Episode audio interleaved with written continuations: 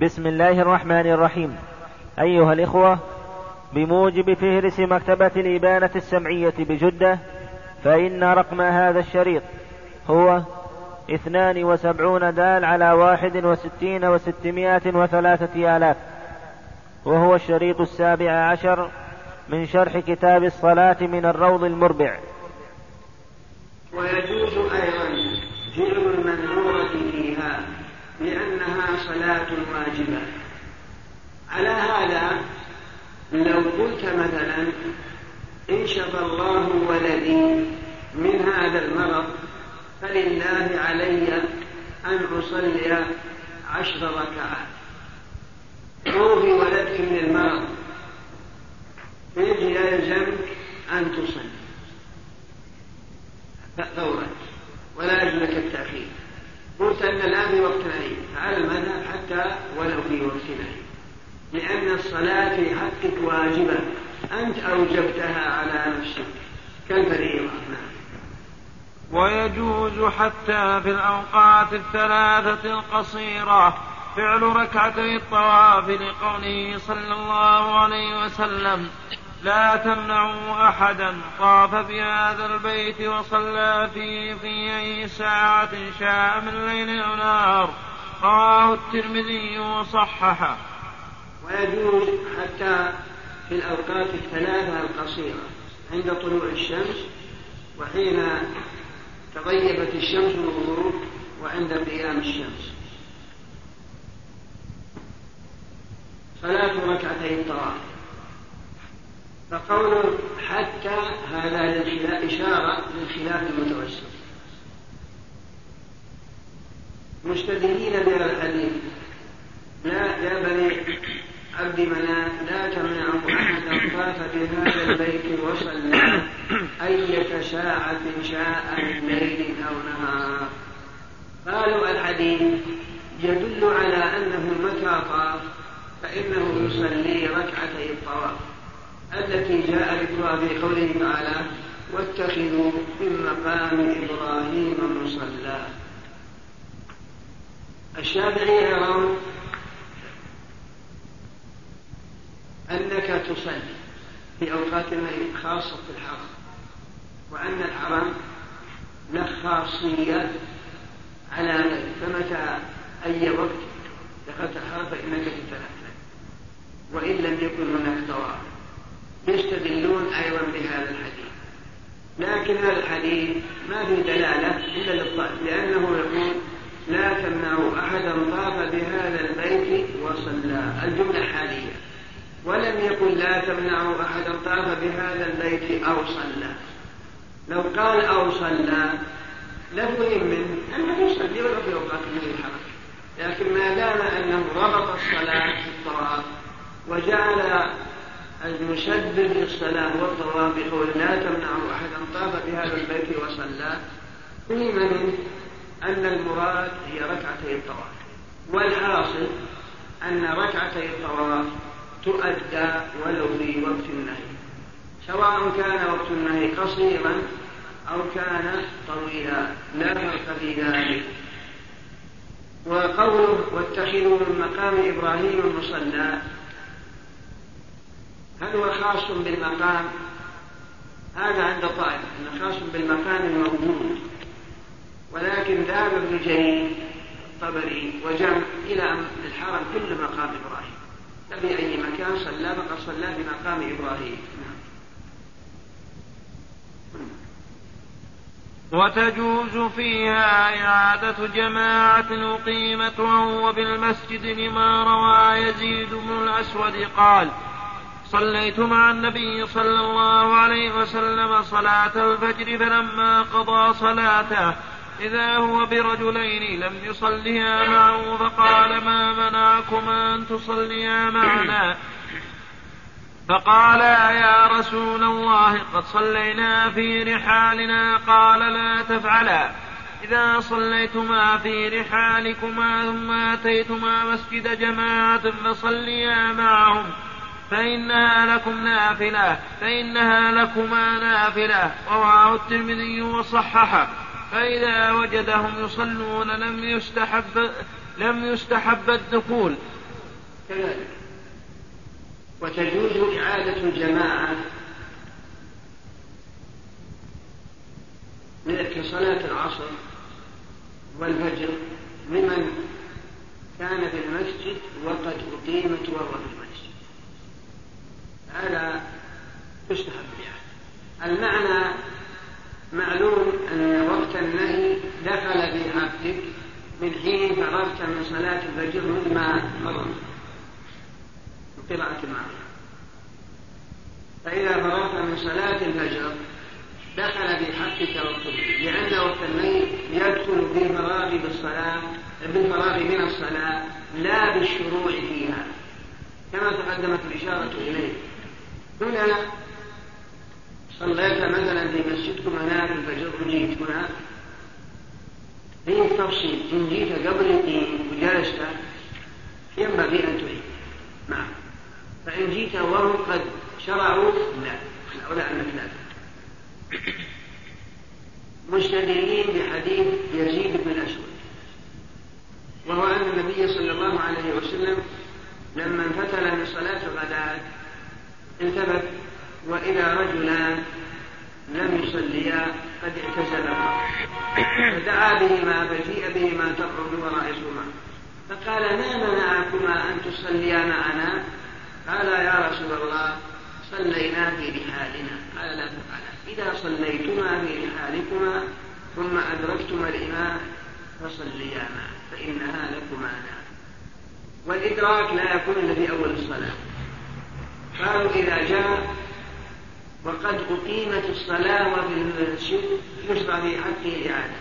وإن كان قد أقيمت فالأولى أن لا ولهذه المسألة تتمة بحث في الباب بعد عند قول وإذا أقيمت الصلاة. فلا صلاة إلا الموت كما يأتي. نعم. وعند قول وتكره إعادة الجماعة في غير مسجدي مكة والمدينة كما يأتي. نعم.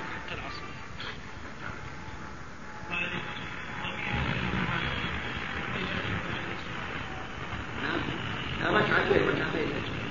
لا الشيخ يقول فإنها لكما نافلة؟ أقول يقول لا الصلاة الأولى أو الصلاة الثانية التي دخلت الأخيرة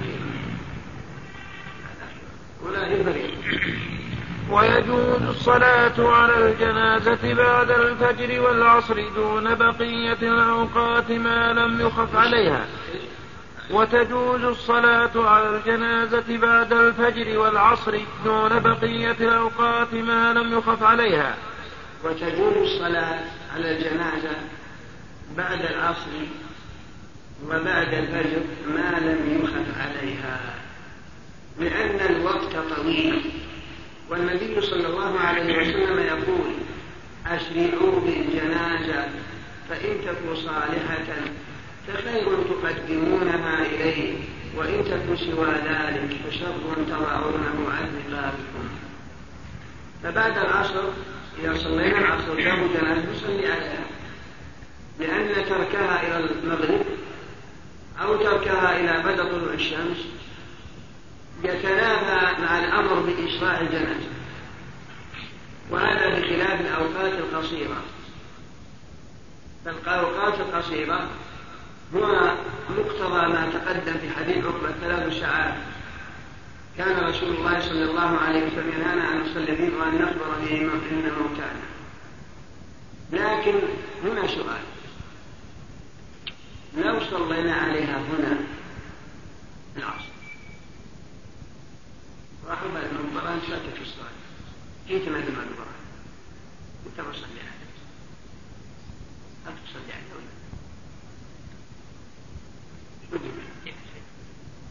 يقول إذا صلي على الجنازة بعد العصر في المسجد وفاتتك الصلاة أنت عليها.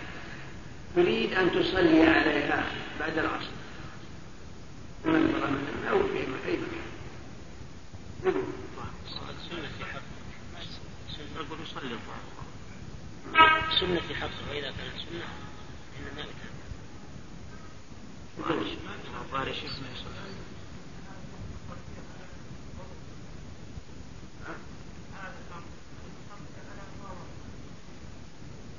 وش وش نعلل منها؟ وش نقول؟ إذا طالبت أنا أنت بالتعليل أو بالدليل أو وش وش قلت لك طيب أنا بصلي عليها. أما العلماء قالوا نصلي على عبد العصر قول أنت مثلا. والرسول يقول ثلاث ساعات وهذه منها. يقول لك؟ ما لم يتصل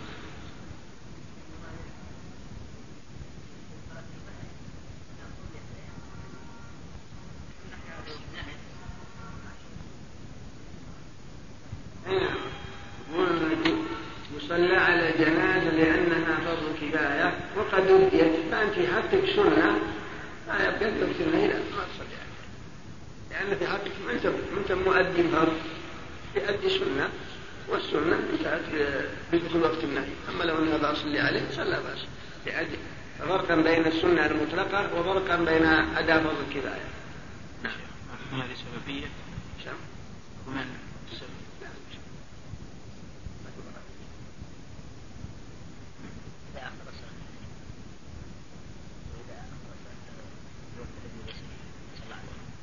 اي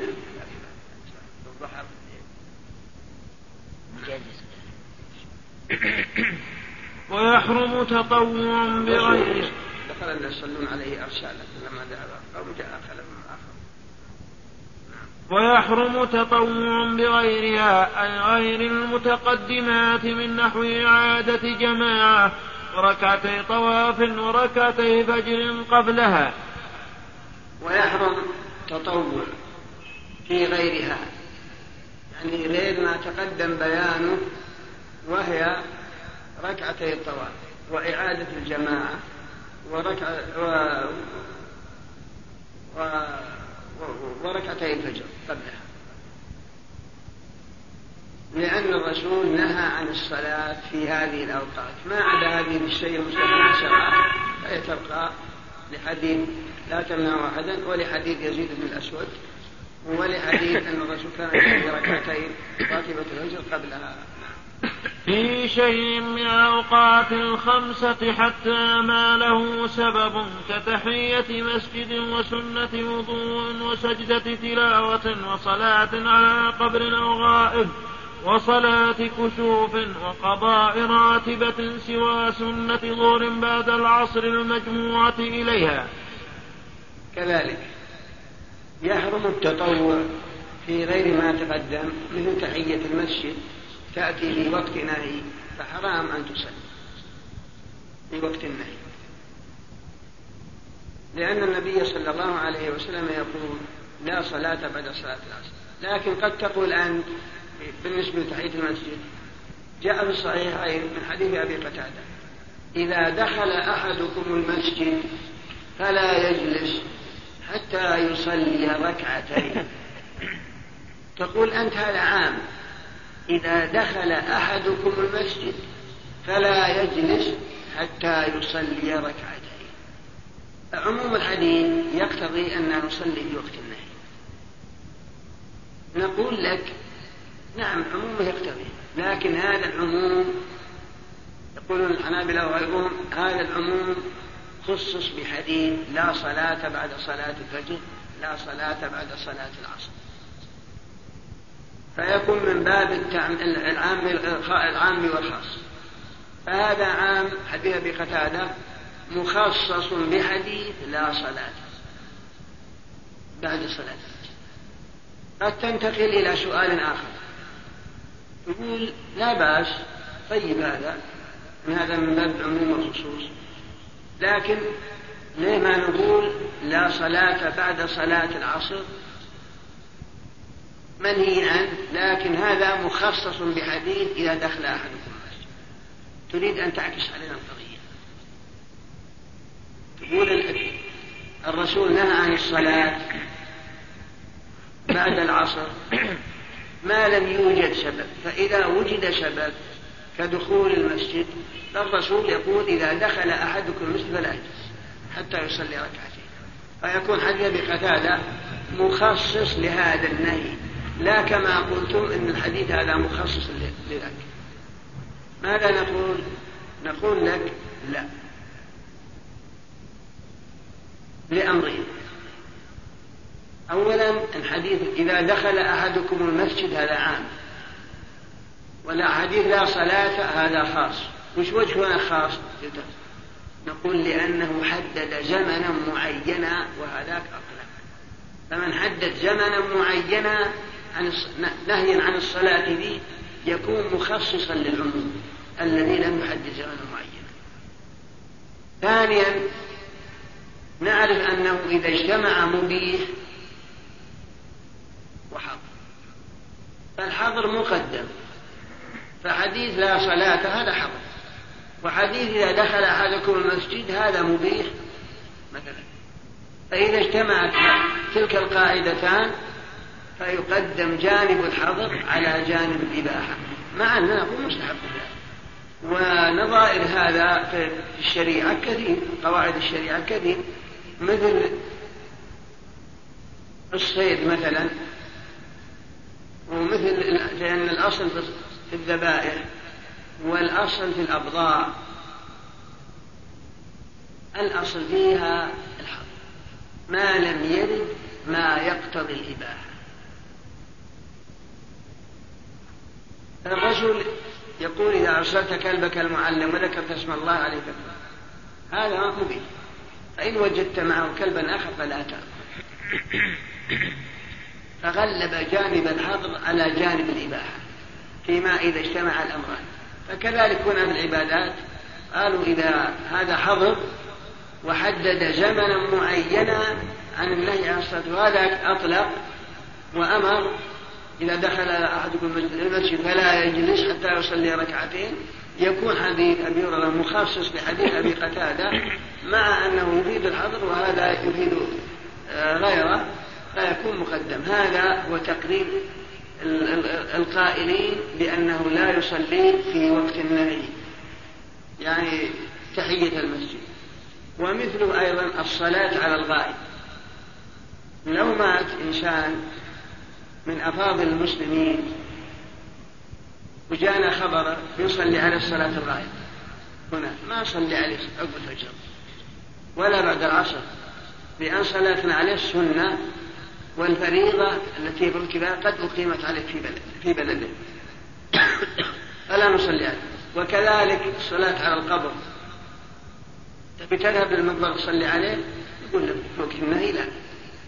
لأنها في حقك سنة والمطلوب إلا هو قد وديت. نعم.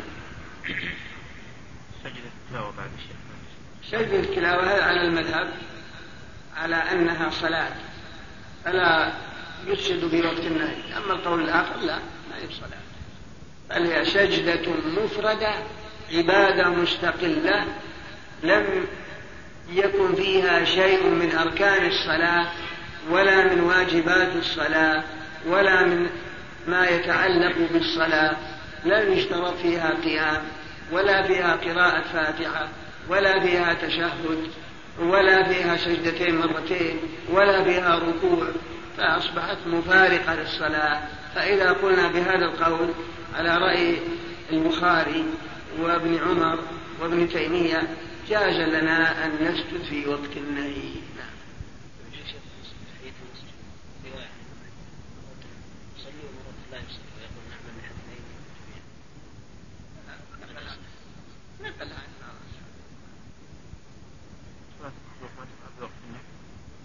المذهب لا. اختيار الشيخ الشيخ يدل الجواز على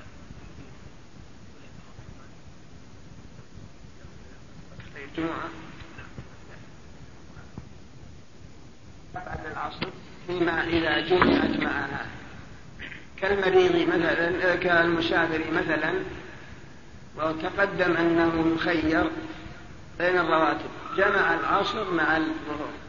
ولم يصلي راتبة الظهر يصليها بعدها مع أنك تعرف لو صلى راتبة الظهر بعدها سقط الجمع.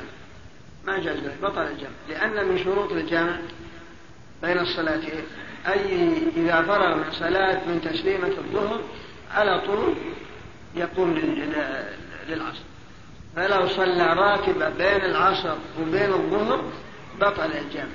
لكن مراده راتبة قبل الظهر مثلا أو بعدها المهم يجوز عندهم فعل قضاء الراتبة بعد صلاة العصر المجموعة مع الظهر. نعم. ولا ينعقد النفل إن ابتدأه في هذه الأوقات ولو جاهلا إلا تحي إلا تحية مسجد. إذا دخل حال خطبة الجمعة فتجوز مطلقا. كذلك. ولا تنعقد النافلة فيما لو كبر في هذه الأوقات المنهي عنها. لأن قل لا صلاة نفي نفي لصحة الصلاة. ما عدا تحية المسجد في مسألة مخصوصة لو دخل والإمام يخطب وتحققنا أنها في وقت لأن وقت النهي للزواج قصير جدا. قصير. فلو جئت والإمام يخطب وصليت تحية المسجد يوم الجمعة ثم اتضح لنا أن تكبيرتك وقعت وقت حين توسط الشمس بكبد السماء. فنقول صحيحة. لا مانع. بدليل حديث سلك الغطراني الجمع في السفر يجوز صلاة شلون؟ أنا العصر. صلاة العصر. إيه. خلاص إذا صليت العصر دخل وقت النهي ولو كانت مجموعة مع لا ولو قدمتها لو جانب الشمس وانت مشاهد صليت الظهر مع العصر. العصر مع الظهر دخل وقت النهي كل الظهر ومكة وغيرها في ذلك سواء. ومكة وغيرها في ذلك سواء لأن بعض العلماء يخصص مكة يقول مكة يصلي فيها تحية المسجد ولو في وقت النهي. كما أشرنا إليه من أنه هو مذهب الشافعي. نعم. أما الآن فنترككم مع مجلس آخر من هذا الشرح. باب صلاة الجماعة. تلزم الرجال للصلوات الخمس لا شرطا وله فعلها في بيته. الحمد لله رب العالمين وصلى الله وسلم على نبينا محمد وعلى آله وصحبه. قال رحمه الله تعالى باب صلاة الجماعة. شرعت لأجل التواصل والتوادد وعدم التقاطع. بسم الله الرحمن الرحيم. قال رحمه الله تعالى باب صلاة الجماعة. شرعت الجماعة للتواصل والتوادد والتراحم وعدم التقاطع نعرف أن الإسلام شرع للمسلمين اجتماعات عديدة.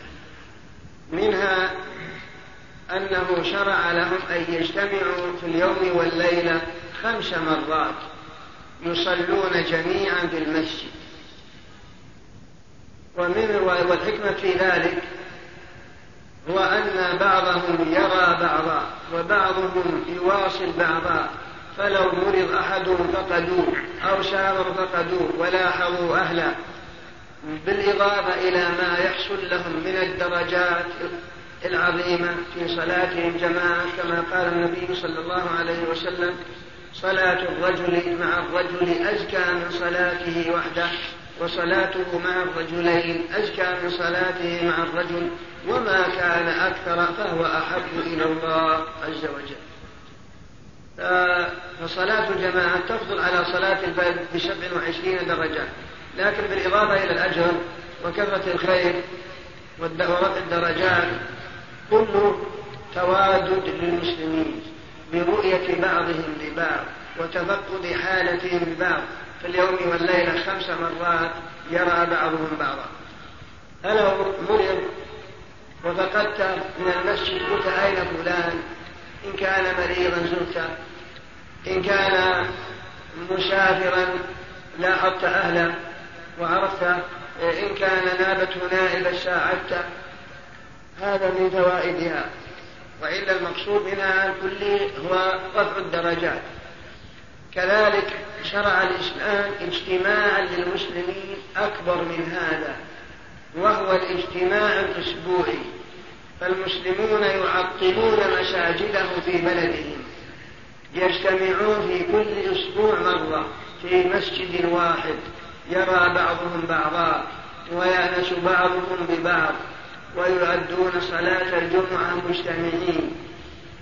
ولا يجوز لهم أن يصلوا في مساجدهم بل يجب عليهم أن يعطلوها ويصلوا في مسجد واحد. ونعرف كما سيأتي في باب صلاة الجمعة أنه يحرم التعدد. يعني إقامة الجمعة تعدد الجمعات في البلد إلا إذا كان هناك حاجة بحيث أن يكون المسجد ضيق لا يسع الناس أو يخشى وقوع فتنة على ما يأتي تفصيله في بابه إن شاء الله. ثم شرع الإسلام اجتماعا أكبر من الاجتماع الأسبوعي وهو الاجتماع السنوي وهو صلاة العيد. يخرج الناس فيه إلى الصحراء ويصلون جميعا.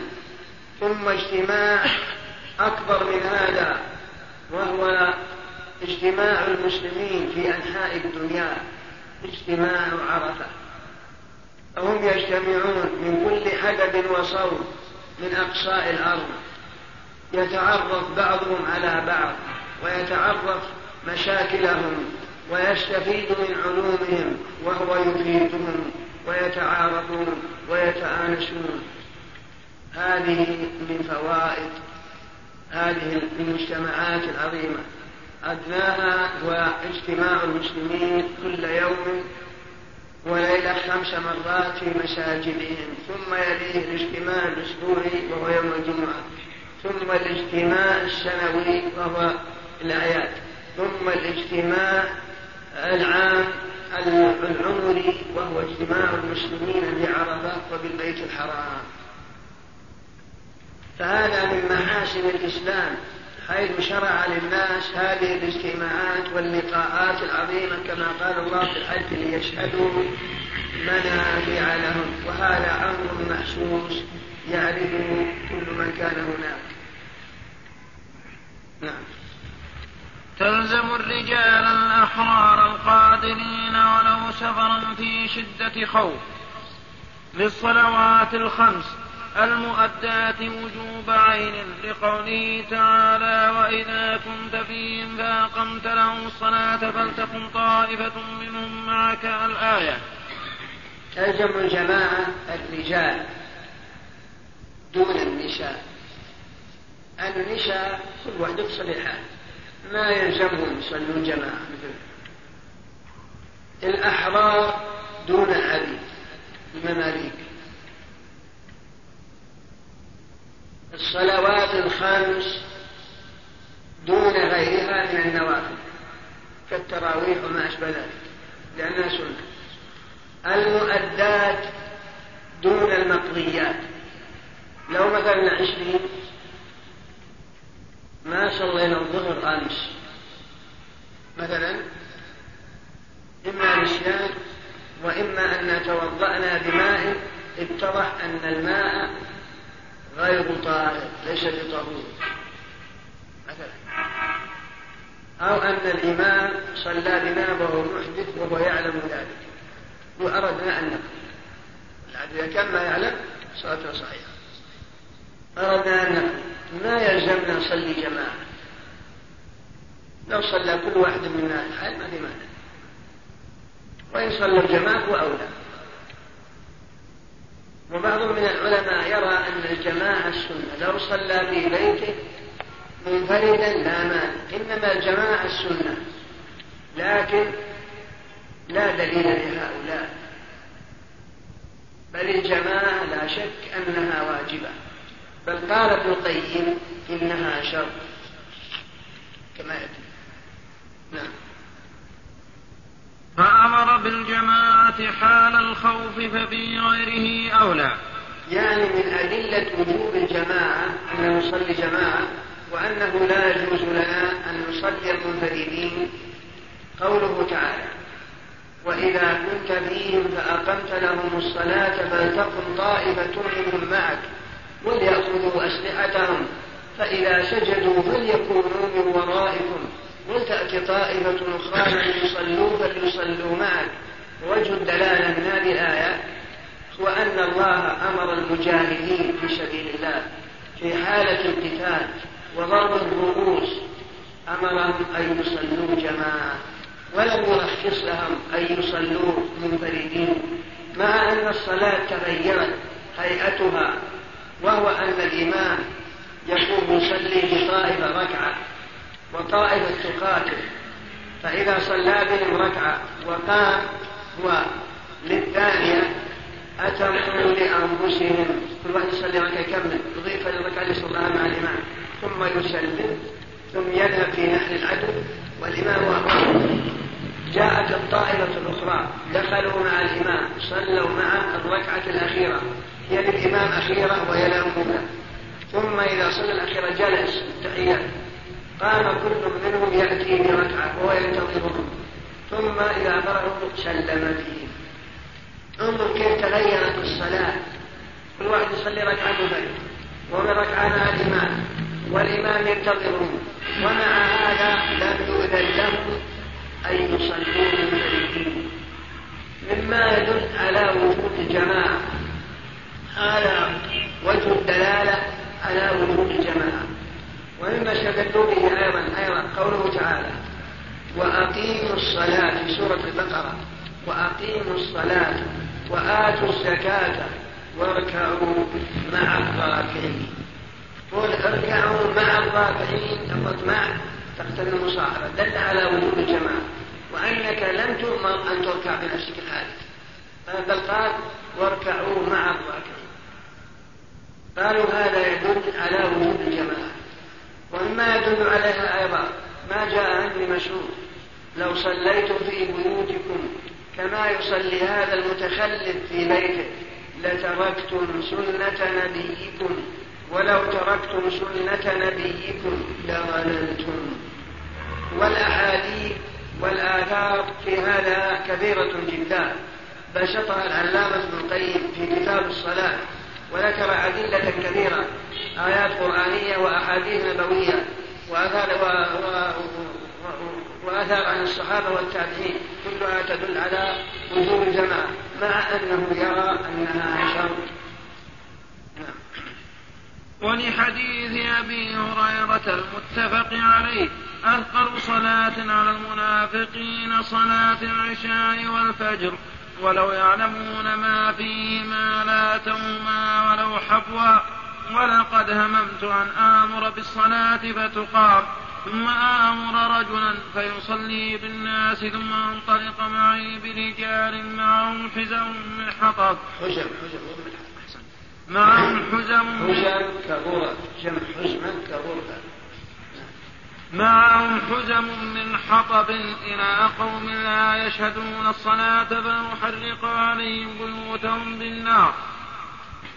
هذا أيضا من أدلة وجود الجماعة وهو أن النبي صلى الله عليه وسلم قال أثقل الصلاة على المنافقين صلاة العشاء وصلاة الفجر إلى أن قال ولقد هممت أن آمر بالصلاة فتقام ثم أنطلق معي برجال معهم حزم من حطب إلى قوم لا يشهدون الصلاة فأحرق عليهم بيوتهم من النار. القائلون بعدم وجود جماعة قالوا إنه هم ولم يفعل.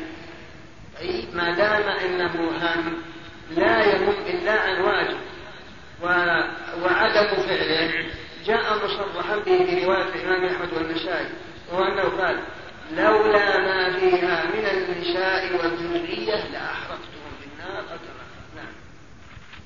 لا شرط أي ليست الجماعة شرطا لصحة الصلاة فتصح صلاة المنفرد بلا عذر وفي صلاته فضل وصلاة الجماعة أفضل بسبع وعشرين درجة لحديث ابن عمر المتفق عليه. وليست الجماعة شرط. هذا يردون فيه على ابن القيم وابن تيمية وابن حزم وأهل الظاهر. لأن ابن تيمية وابن القيم وابن عقيل الحنبلي وأهل الظاهر وابن حزم يرون يرون أن الجماعة شرط لصحة الصلاة. وفائدة الخلاف بين القائلين بأنها واجبة والقائلين أنها شرط. الذي يقول أنها واجبة لو صليت الحال منفرد صحت صلاتك لكنك آثم الذي يرى شرط يقول لا ما تصح. صلاتك فاسدة. أعد الصلاة. إلا إذا تعذر وجود جماعة. ولا مهما أمكنك وجود جماعة ما يجوز. عليك أبدا فلو صليت منفرد تخلف شرط من شروط الصلاة فلا تصح صلاته إلا إذا تعذر وجود جماعة نهائية. والذي يخرج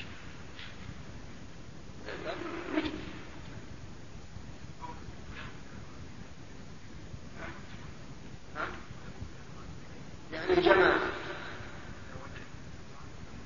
هذا عندهم والقول الصحيح لا. ومنهم إذا كان عندك عيالك وخدامك لا بأس أن تصلي جماعة في بيتك بوجود الجماعة. اثنان فما فوق جماعة. هذا عندهم ولا لازم تروح المسجد. ما دام أنت في البيت أولاد وخدام وعندكم يعني عدد. الآخر وابن القيم لك الصحابة رضي الله عنهم عندهم أولاد وقد وسع الله عليهم وعندهم خدام وما نمكن أن أحدا منهم يجمع فلو قيل بجواز التجميع بالبيت لعطلت المساجد فالبيت إلا أو عدة أولاد وإخوان وخدم لعطلت المساجد. فما بنيت المساجد إلا لإقامة الصلاة فيها. هذا رأي ابن على هذا لا يجوز أن يصلي في بيته وإن وجد معه جماعة. أما المذهب عندهم ما دام هناك جماعة يجوز. وتنعقد باثنين ولو بأنثى وعبد في غير جمعة وعيد لا بصبي في فرض. وتنعقد الجماعة باثنين. يعني إذا حصل معك واحد حصلت الجماعة. وأديتم الواجب. هذا هو المذهب. وهذا في غير العيد وغير الجمعة لأنه يشترط في عدد أكثر من هذا و... وبخلاف الصبي بالفرض فهذا يحصل به الجمعة. ولكن يأتي في آخر آخر هذا الباب مصافة الصبي وإمامته وما يتعلق بذلك. نعم. وله فعلها أي الجماعة في بيته لعموم حديث. جعلت لي الأرض مسجدا وطهورا. وفعلها في المسجد هو السنة. وتسن للنساء منفردات عن رجال ويكره لحسناء حضورها مع رجال. كذلك. وله فعلها في بيته. يعني وله إقامة الجماعة في بيته. وعرفت أن لم ينقل عن أحد من سلف هذه الأمة أنهم كانوا يصلون في بيوتهم مع أولادهم وإنما كانوا يذهبون إلى المسجد. هذا الرجل كان مريض وعنده أولاد لما سمع المؤذن يقول حي على الصلاة حي على الفلاح. أمرهم أن يخرجوني إلى المسجد لا يستطيع. قالوا إنك مريض قال كيف أصلي وأنا أسمع المناسب فخرجوا يهادى خرجوا به. يهادى بين رجلين يعني يعضد بين رجلين حتى أقيموا في الصف لأنه يرى أن الجماعة واجبة وأن إقامتها في البيت لا تكفي وإن وجد جماعة. وهذا هو المعروف عن سلف هذه الأمة. ولو قيل في ذلك لتعطلت المساجد وما صار للمساجد حاجة حينئذ. نعم. ويك... وتسن كذلك النساء يقول يسن لهن أن يصلين جماعة في بيوتهن لو صلى الجماعة لا مانع. ويكره لحسنى لامرأة جميلة حسنى يكره لها أن تحضر المسجد. خشية الافتتان بها.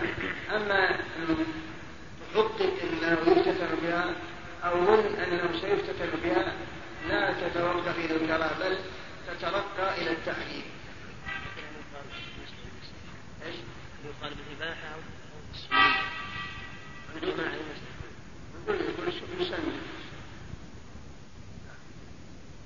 ويباح ل... أفضل نعم ما أشوف في دليل إلا حديث الورقة. أمرها أن تؤم على ذلك.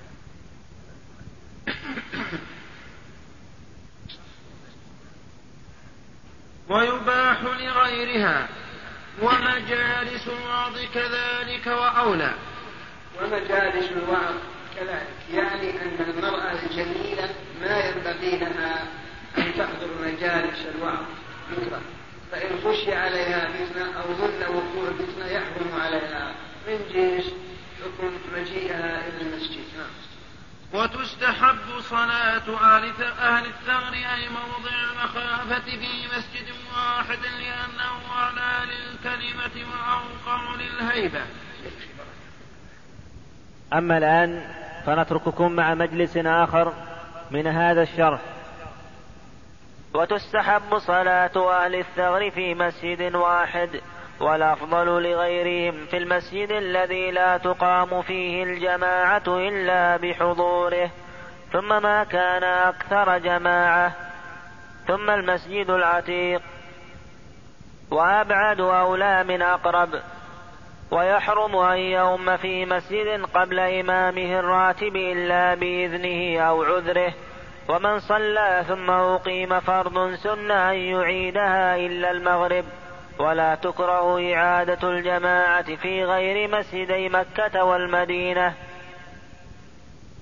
العالمين وصلى الله وسلم على نبينا محمد وعلى آله وصحبه. قال رحمه الله تعالى والأفضل لغيرهم أي غير أهل الثغر الصلاة في المسجد الذي لا تقام فيه الجماعة إلا بحضوره لأنه يحصل بذلك ثواب عمارة المسجد لمن يصلي فيه. بسم الله الرحمن الرحيم. قال رحمه الله تعالى والأفضل لغير أهل الثغر للشخص الصلاة بالمسجد الذي لو تأخر عنه لم تقم فيه الجماعة. لأن بحضوره تقام فيه الجماعة ويأتي غيره ليصلي معه. هذا الأفضل في حق أن يصلي في هذا المسجد. الذي لو تخلف عنه لم تقم به الجماعة. فمثلا أنت هذا أقل جماعة وأقرب لبيتك وأنت تعرف أن كل ما كان أكثر هو أفضل. وكل ما كان أبعد لا سيما إذا كان الجنب هو أفضل. ومسجد أهل بيتك مفضول بالنسبة إلى غيره لكن لو رحت للأفضل بقي المسجد معطل فإذا جئت أنت جو الناس يتكاثروا فيه.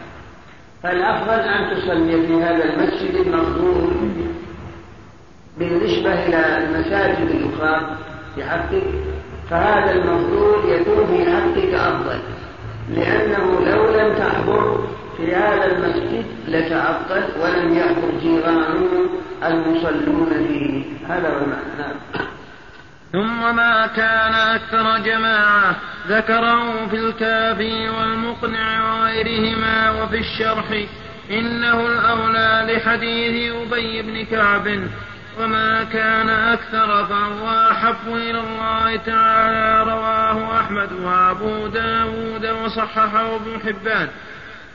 ثم يلي هذا بالأفضلية ما كان أكثر جماعة. فصلاتك في المسجد الذي تكثر فيه الجماعة أفضل من المسجد الذي جماعته قليل. وذلك لأن لك الأجر. إذا كنت في الصف الأول أجر وأجر من صلى خلفك وهكذا. ولحديث أبي صلاة الرجل مع الرجل أزكى من صلاته وحده.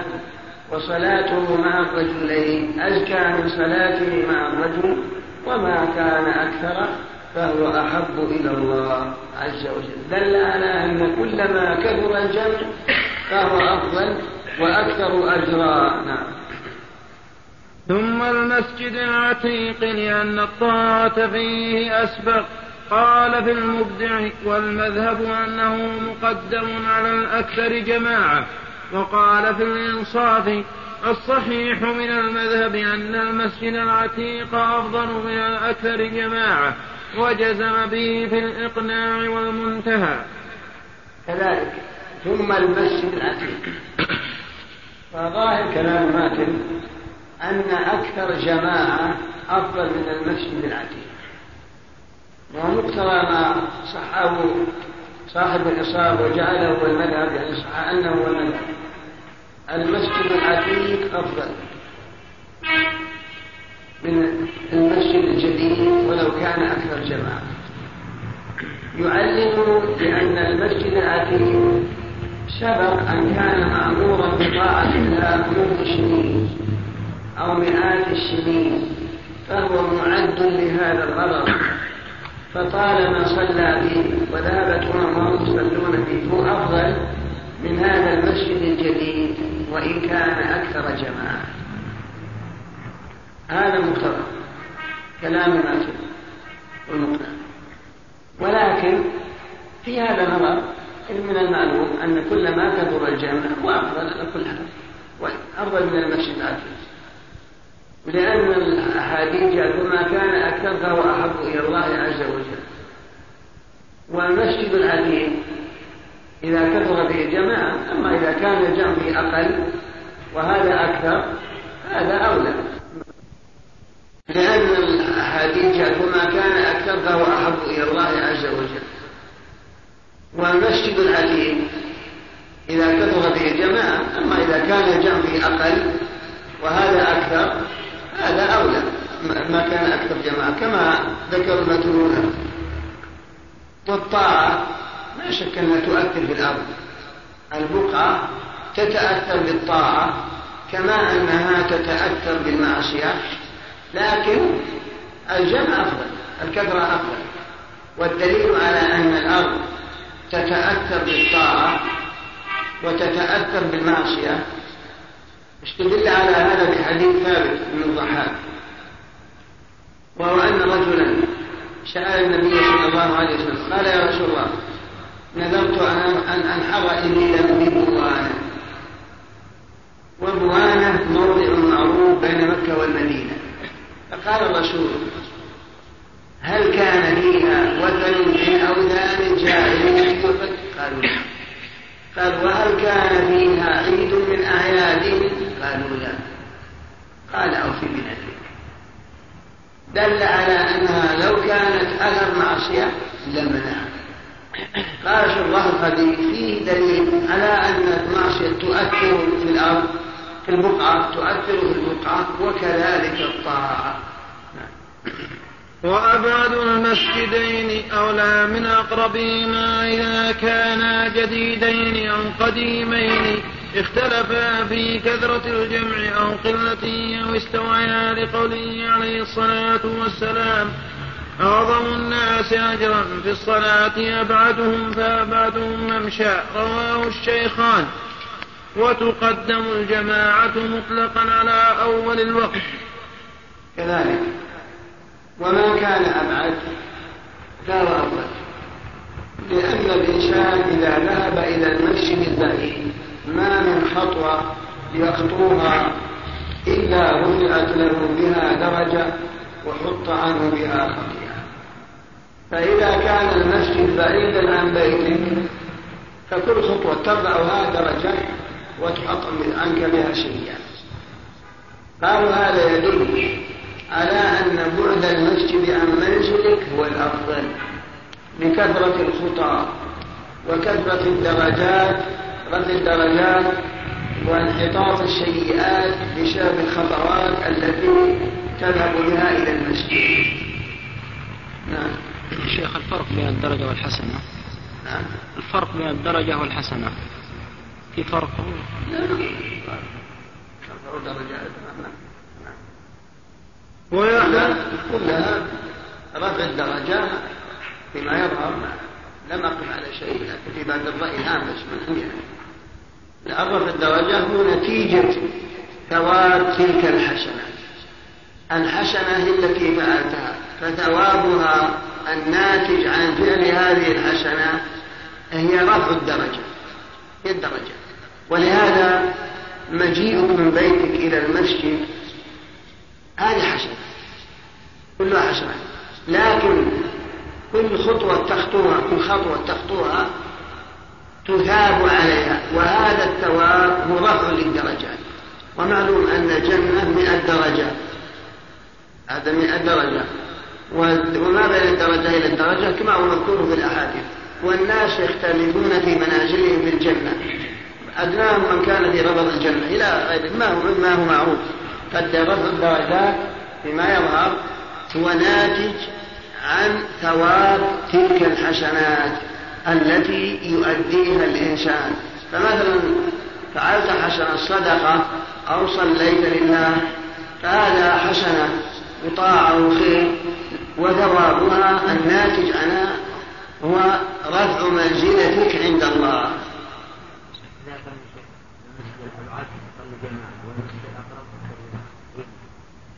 ظاهر كلام المصنف هنا الأبعد ولو كان أقل جماعة. ويحرم أن يؤم في مسجد قبل إمامه الراتب إلا إلا بإذنه أو عذره. إلا بإذنه أو عذره. لأن الراتب كصاحب البيت وهو أحق بها. لقوله عليه الصلاة والسلام لا يؤمن لا يؤمن الرجل في بيته إلا بإذنه ولأنه يؤدي إلى التنفير عنه. ومع الإذن هو نائب عنه قال بالتنقيح فظاهر كلامهم لا تصح وجزم به في المنتهى وقدم في الرعاية تصح وجزم به ابن عبد القوي في الجنائز. وأما مع عذره فإن تأخر وضاق الوقت صلوا لفعل الصديق رضي الله عنه وعبد الرحمن بن عوف حين غاب النبي صلى الله عليه وسلم فقال أحسنتم ويراسل إن غاب عن وقته المعتاد مع قرب محله وعدم مشقة وإن بعد محله أو لم يظن حضوره أو ظن ولا يكره ذلك صلوا. كذلك. ويحرم أن يؤمن في مسجد قبل إمام الراتب إلا بإذنه أو فإن أذن الإمام كنت أنت نائبا له. و... وإذا لم يأذن وصليت بدون إذن فهل تصح الصلاة؟ قيل إنها لا تصح لأنه بمنزلة صاحب البيت وهو أحق. وقيل تصح مع التحريم. وإن كان تأخر عن المعتاد فيراشد إذا لم يكن في مراسلته مشقة. فإن لم يحضر لا مانع من الصلاة أو يمكن مراسلته ولكن لا يكره. لو صلى غيره بدلا لا مانع. هذا محصل فمعناه ويحرم أن يؤم في مسجد قبل إمامه الراتب مثلا مسجدنا هذا إمامه معروف. لما اجتمعوا الجماعة ولا ولا صيد جيت أنت تقدم تصلي. ما يجوز حرام.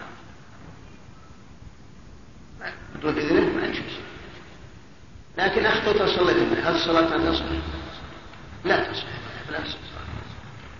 لأنك افتيت على الإمام الراتب وهذا بمنزلة بيته. ما يجوز لك تسمعوا الجماعة بدون كنت تصلي بدون إذن من الإمام هذا حرام عليك. فلو صليت بدون إذن ففي صلاتنا وصلاتك الخلاف. فالمقدم إنها لا تصح وصاحب الرعاية وابن عبد القوي يقول من تصح؟ مع هذه المسألة. الأولى المسألة الثانية الإمام لا. ما عنده مانع ما يكره. مثلا تقدمت وصليت من هناك والإمام ما عنده مانع. هذا لا بأس ما دام ما عنده مانع الحق له. الصلاة صحيحة. المسألة الثالثة الإمام تأخر عن المعتاد الضوء عن الشرج إن كان هدي إن كان قريب ولا في مشقة فإن إن كان بعيد وفي إرشاد إرباد شخص للمشقة وتأخر عن المعتاد فقد لأنه تأخر أكثر من اللازم وما دام أنه تأخر وتأثر علينا مراسلته أو غلب على الظن أنه لا يجي فلا مانع. نقضي أو شهر أما إذا ظننا يبي يجي هذا لابد نتأخر أو ظن أنه لا يكره لا مانع كما فعل أبو بكر وعبد الرحمن بن عوف فإنهم صلوا حين غاب النبي صلى الله عليه وسلم لعلمهم أنه لا يكره ذلك. نعم. ومن صلى ولو في جماعة ثم أقيم أقام المؤذن لفرض سن له أن يعيدها إذا كان في المسجد أو جاء وقت نهي ولم يقصد الإعادة.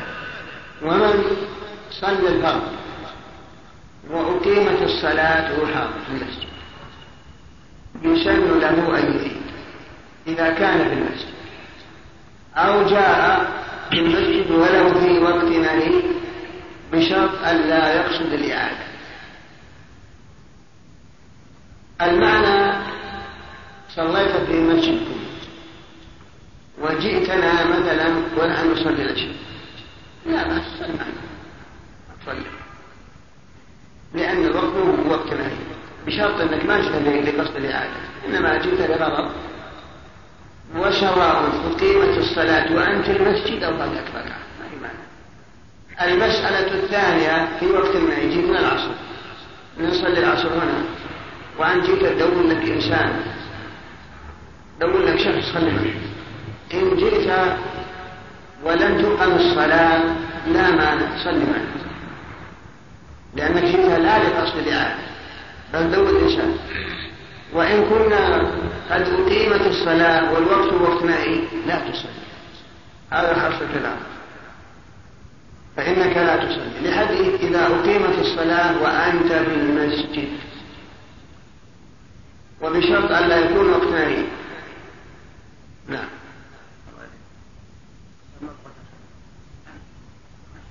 نعم.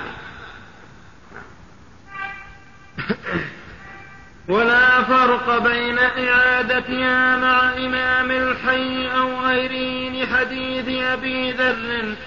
صل الصلاة لوقتها فإن أقيمت وأنت في المسجد فصلي. ولا تقل إني صليت فلا أصلي رواه أحمد ومسلم. نعم هذا هو الدليل. نعم.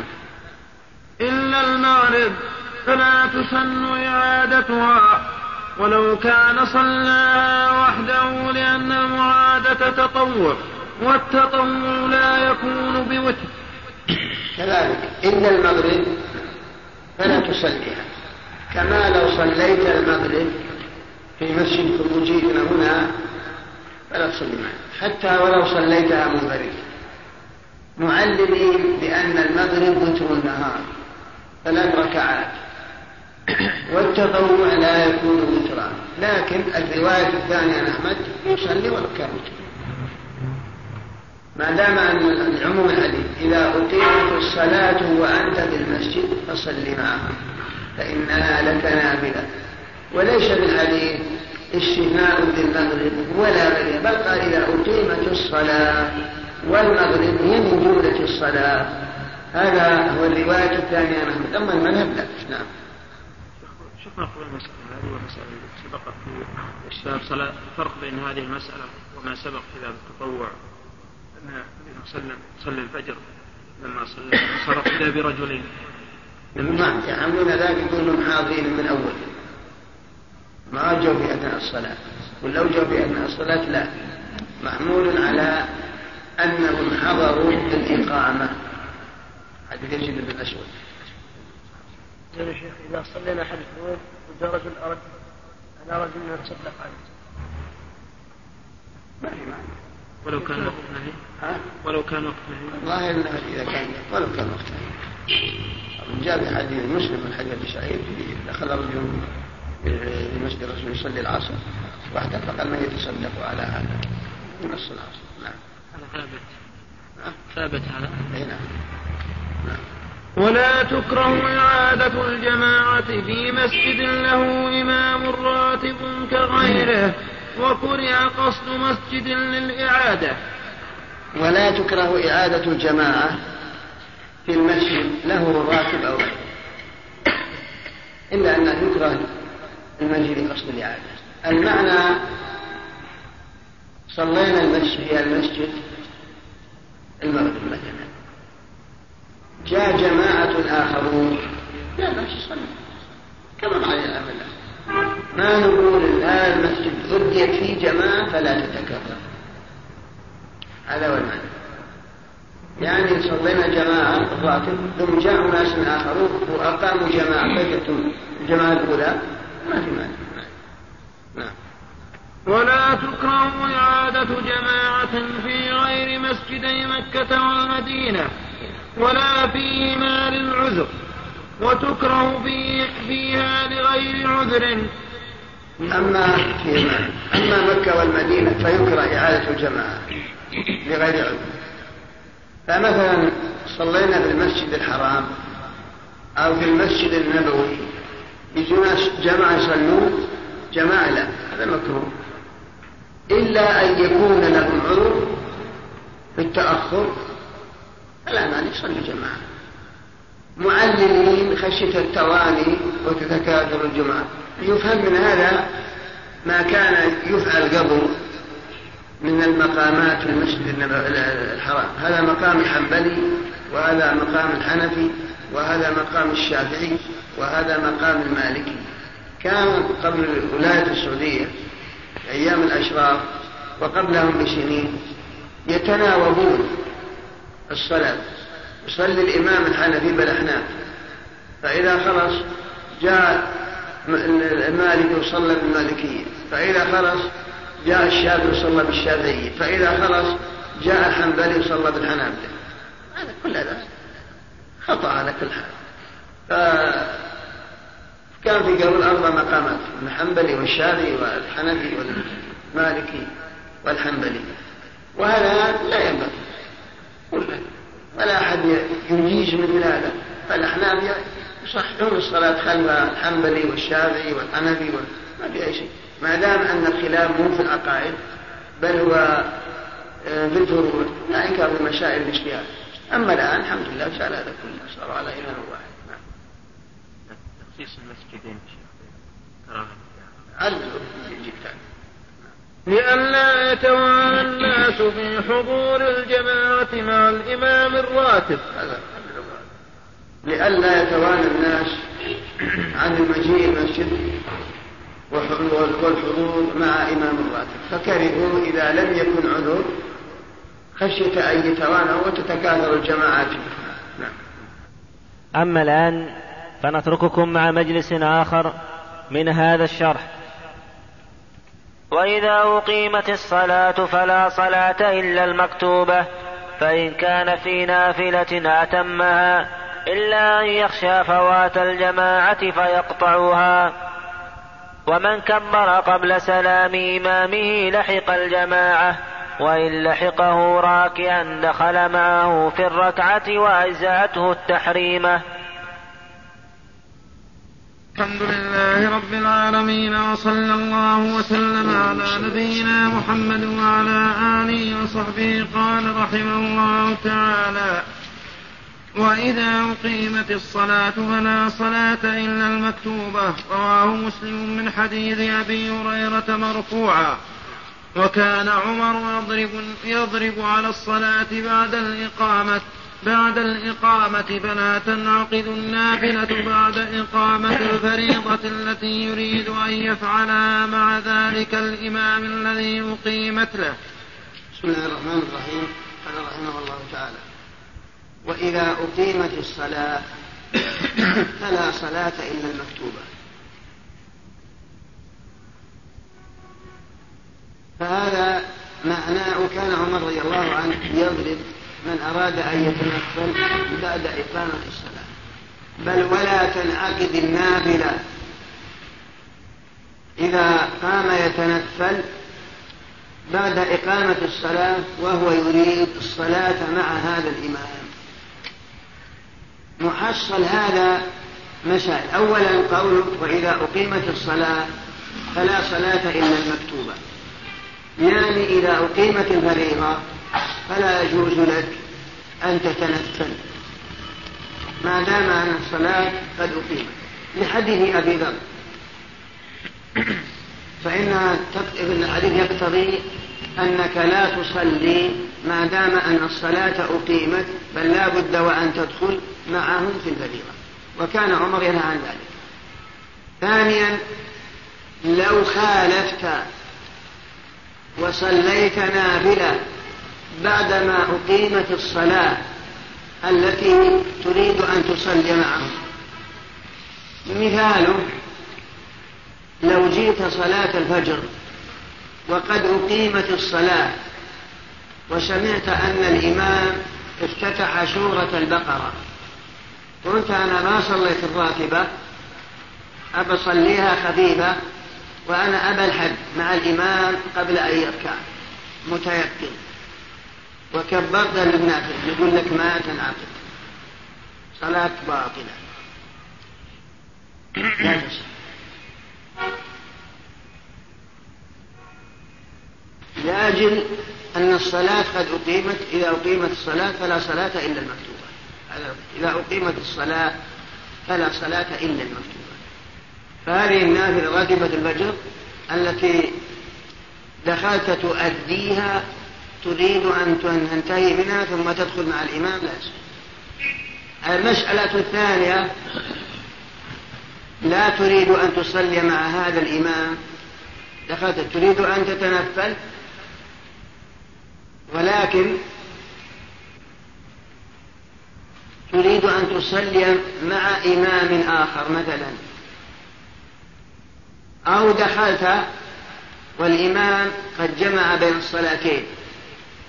هو مثلا في صلاة العشاء يصلي العشاء قد صلى المغرب. المغرب فاتك. ومعلوم أن ما تصح صلاتك العشاء قبل المغرب عندهم لوجوب الترتيب. ولا يصح أن تصلي المغرب خلف من يصلي العشاء. لكن لما علمت أن يصلي العشاء كنت تتنفل. لا بأس. لأنك لا تنوي الصلاة مع هذا الإمام. نظرا إلى أن صلاتك مع المغرب خلف من يصلي العشاء لا تصح وإن صليت العشاء لا يجوز لوجوب الترتيب وهو تقديم المغرب قبل العشاء. فلو تنفلت والحالة هذه لا بأس لأنك لن تقصد الصلاة مع هذا الإمام. نعم.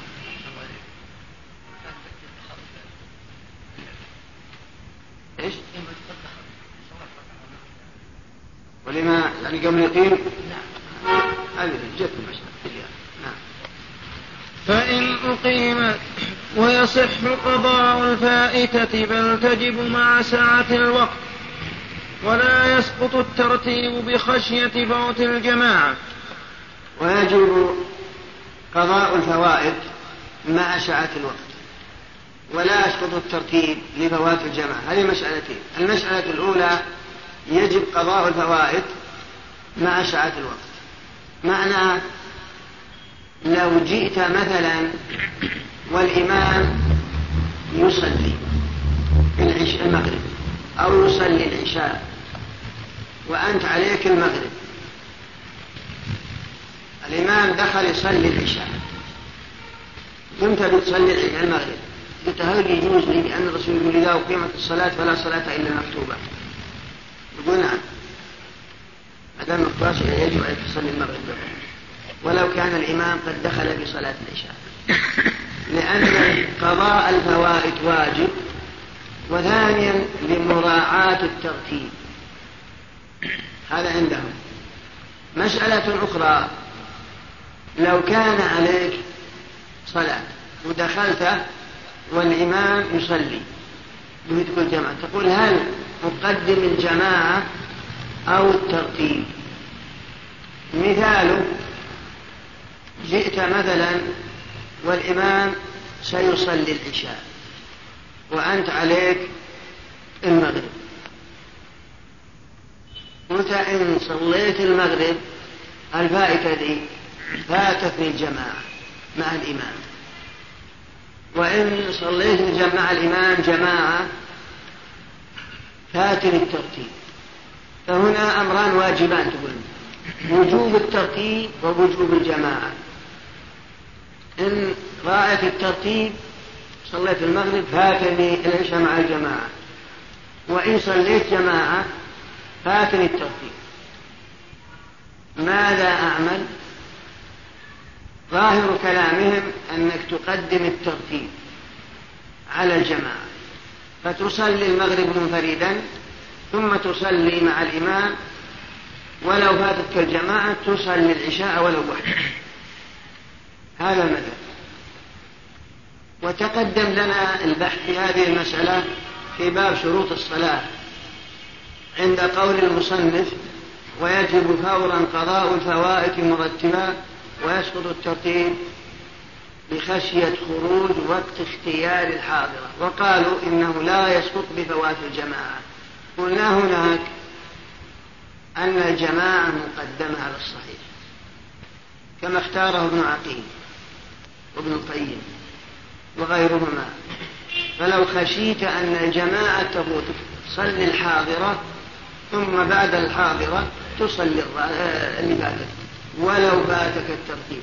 فتقديم وجوب الجماعة مقدم على وجوب الترتيب. هذا هو القول الصحيح. نظرا إلى عظم الجماعة وأنها واجبة بل وإنها أو أن بل إنها شرط في قول جمع وبهذا قال بعض أئمة هذه الدعوة فإن أقيمت وكان يصلي في نافلة أتمها خفيفة. هذه مسألة فإن أقيمت الصلاة وهو في نافلة أتمها خفيفة.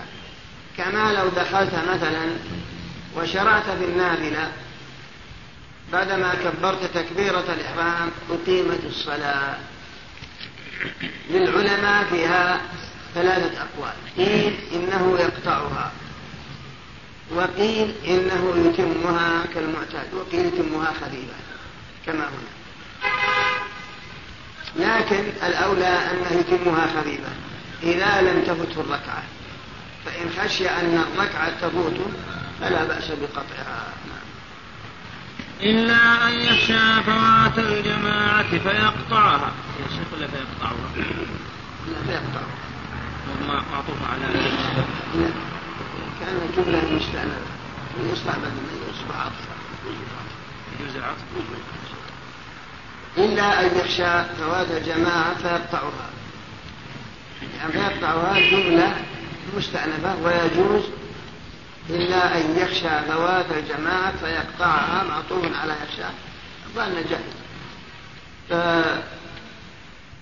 والجماعة تفوت بتسليمة الإمام فعندهم لو جئت ودخلت في النافلة ثم أقيمت الصلاة إن خشيت أن الإمام يخلص يسلم قبل تقدر النافلة تقطعها وأما إذا كان ما إلا ركعة أو ركعتين أو ثلاث رباعية تتم خفيفة.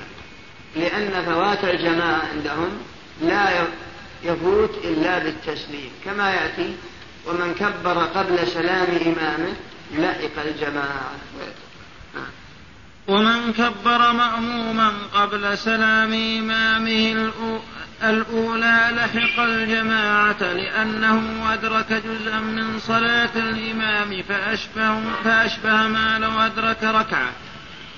ومن كبر قبل سلام إمامه أي أن المأموم إذا دخل مع الإمام قبل أن يسلم فقد أدرك فضل الجماعة. لأنه أدرك جزءا من صلاته حتى ولو فاتته الصلاة كلها. ما دام أنه دخل مع الإمام في التشهد الأخير قبل أن يسلم فقد أدرك الجماعة وأدى الواجب حينئذ.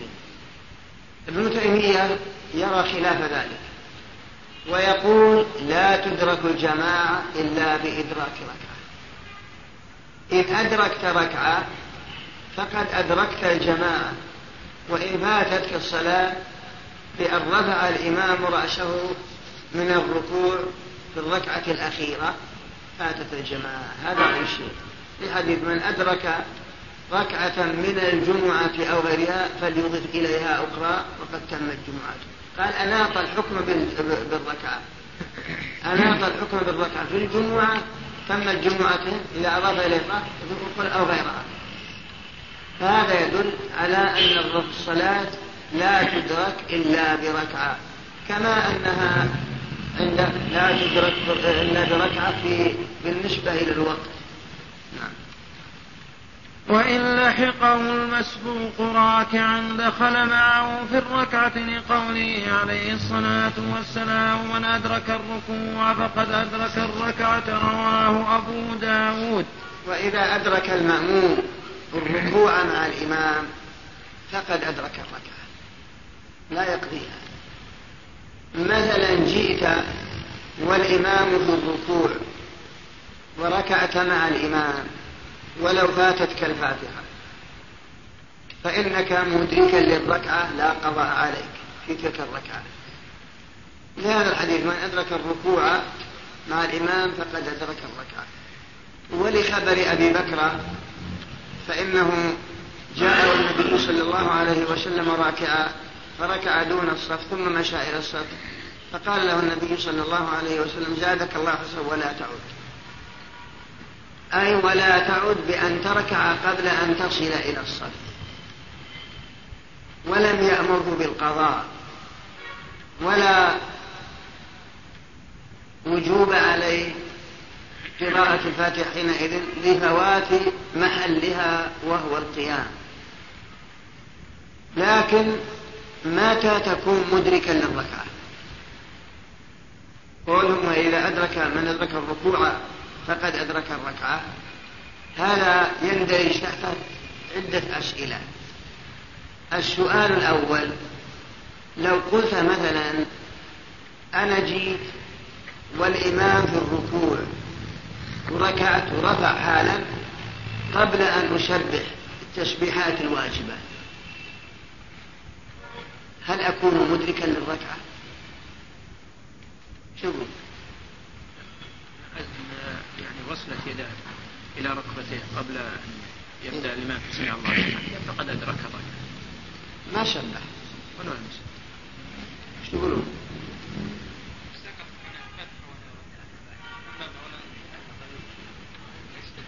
ما اطمئن فيها ما يشبه يعني بدون تشبيه. يسبح بعد. لو تسبيحة واحد ثم يرفع اي نعم ممكن. يشبه يشبه؟ إذا وصلت يداه إلى ركبتيه قبل رفع الإمام فقد أدرك الركعة ويأتي بالواجب ولو بعد رفع الإمام. ولو بعد رفع الإمام. السؤال الثاني متى يكون الإنسان مدركا للركعة؟ هو أن تصل يداك إلى ركبتيك.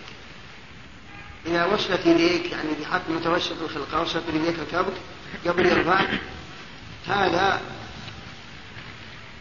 أدنى مجزي للركوع. السؤال الثالث لو شكيت جيت وركعت مع الإمام وإذا هو رفع قلت والله أنا ركعت مع الإمام لكني ما أدري هل وصلت يداي ركبتي قبل رفع أو بعد. ما عندي ما عندي يقين شو يقول؟ يظهر الشيخ أنه يأتي بركعة ويسجد للسهو خشية أن يكون مدركا أن يكون مدركا ركع الرجل. ركعت ما ركعت أنت ما خلاص. نعم يا شيخ. لا قلنا هذا السؤال. ما بعد أن السؤال أنت السؤال إنك ركعت لكن بس عندك شك. هل ركعت مع الإمام أو أن الإمام رفع في حال هويك الركوع أو أنك رشت يديك الكف قبل يرفع عندك تردد يظهر شيخ أنه يأتي بركعة بعد يعني زائد يعني تقول ما يعتد. ما يعتد وهو يسجد للسهو خشيه أن يكون تقولون.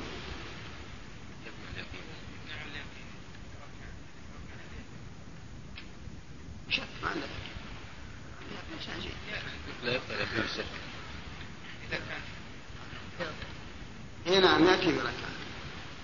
ما دام أن الشك الأصل عدم. عدم عدم ادراك الركعه هذا هو الأصل. وعليه السجود سهو لوجود هذا التردد. اي نعم سؤالك الحديث هذا رواه ابو داود صحيح. شو الحديث حديث أبو داود. حديث مشهور. فيدرك الركعة إذا اجتمع مع الإمام في الركوع. بحيث ينتهي إلى قدر, الأجز... قدر الإجزاء قبل أن يزول الإمام عنه. ويأتي بالتكبيرة كلها قائما كما تقدم. كذلك. ويأتي بتكبيرة الركوع قائما. لأنها في الحقيقة هي تكبيرة الإحرام. فلا يجوز لك أن تركع في حالة الهوي. ما دام أنها هي تكبيرة الإحرام لأن من شرط صحة تكبيرة الإحرام أن يأتي بها قائمة لقول النبي صلى الله عليه وسلم إذا قمت إلى الصلاة فكبر. نعم.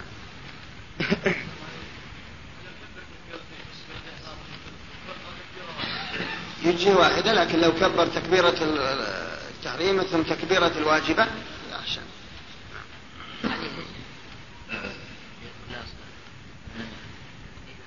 نعم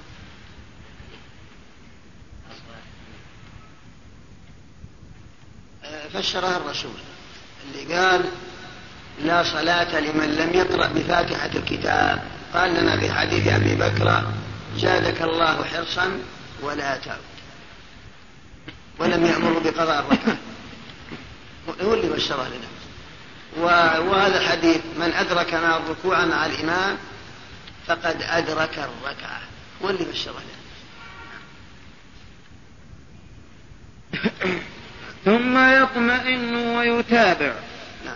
وأجزاة التحريمة عن تكبيرة الركوع والأفضل أن يأتي بتكبيرتين فإن نواهما بتكبيرة أو نوى به الركوع لم يجزئه لأن تكبيرة الإحرام ركن ولم يأت بها. كذلك. لا بد أن يأتي بتكبيرة الإحرام وهو قائم. والأفضل بعدما يكبر تكبيرة الإحرام قائم يكبر للركوع. وإن اجتزى بتكبيرة الإحرام لا بأس. ما في معنى وإن اجتزى بتكبيرة الركوع عن تكبيرة الإحرام هذا لا يجزي. نعم. ويستحب دخوله معه حيث أدركه. ويستحب للمأموم دخوله مع إمامه حيث أدركه. المعنى يستحب لك أن تدخل مع جئت مثلا والإمام ساجد. لا ينبغي أن تقف حتى يقوم. و... وتدخل معه بعد قيامه أو مثلا في السجدة الأخيرة. سجد السجدة الأولى وقام. وسجد السجدة الأخيرة وجيت. يستحب أنك تدخل معه في السجدة الأخيرة. وتتابعه لحديث علي إذا جاء أحدكم والإمام على حال فليصنع كما يصنع الإمام نعم. إلا أنه لا يعتد بها نعم نعم, نعم. إيش؟ لا صل جماعة مع الجماعة الجدد.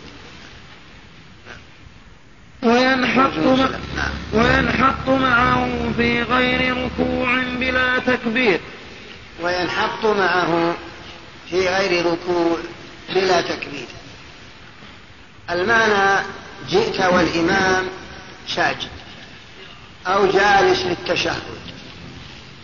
وقلنا لك إن الأفضل أنك تدخل مع الإمام على أي حال.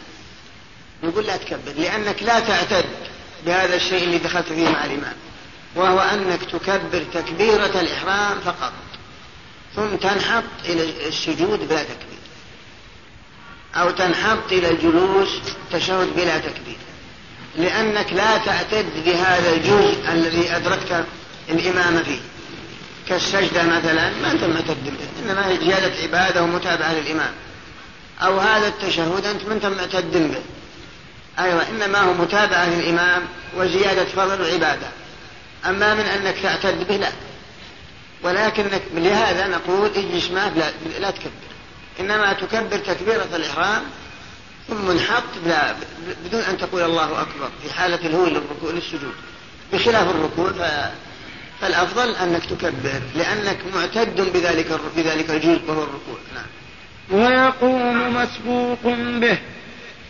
ويقوم مشروط بالتكبير لأنه أصبح دخل مع الإمام. معنى ويقوم مسبوق به؟ يعني جئت والإمام ساجد. قلنا لك مثل ما تقدم تكبر تكبيرة الإحرام وتنحط معه في السجود بدون تكبير. قلت طيب أنا انحطيت معه بلا تكبير. سجدت. قمت من السجود. تكبر؟ يقول لك نعم كبر. لأنك دخلت مع الإمام في صلاته. نعم. وإن قام قبل سلام إمامه الثانية ولم يرجع انقلبت نفلا. وإن قام قبل سلام إمامه الثانية ولم يرجع انقلبت نفلا. وهذه كثير يقع فيها بعض العامة ممن سبق في صلاته. المعنى جئت مثلا فاتك مع الإمام ركعة. طيب أدركت مع الإمام في الركعة الرباعية. سلم الإمام. لما قال السلام عليكم ورحمة الله عين حصله على طول تبي تجيب الركعة اللي فاتك انقلبت صلاتك في نفسك. ما تجيك عنه لابد ترجع. ولا تقوم حتى يسلم الإمام التسليمة الثانية. هذا لا قلت. مع أنه لا يجوز لك أن تقول بل إذا قال السلام عليكم ورحمة الله انتظر حتى يقول السلام عليكم ورحمة الله. الثانية ثم قل. تأتي بالركعة اللي فاتت. أما من أنك تقوم تأتي بالركعة التي فاتت قبل أن يسلم الإمام التسليمة الثانية صلاتك تنقلب نفلا لأنك فارقت إمامك قبل انتهاء صلاته. فصلاته لا تنتهي إلا بتسليمة الثانية. لأننا نقول أن التسليمتين كلها ركن. من أركان الصلاة فقد فارقت إمامك قبل انتهاء صلاته.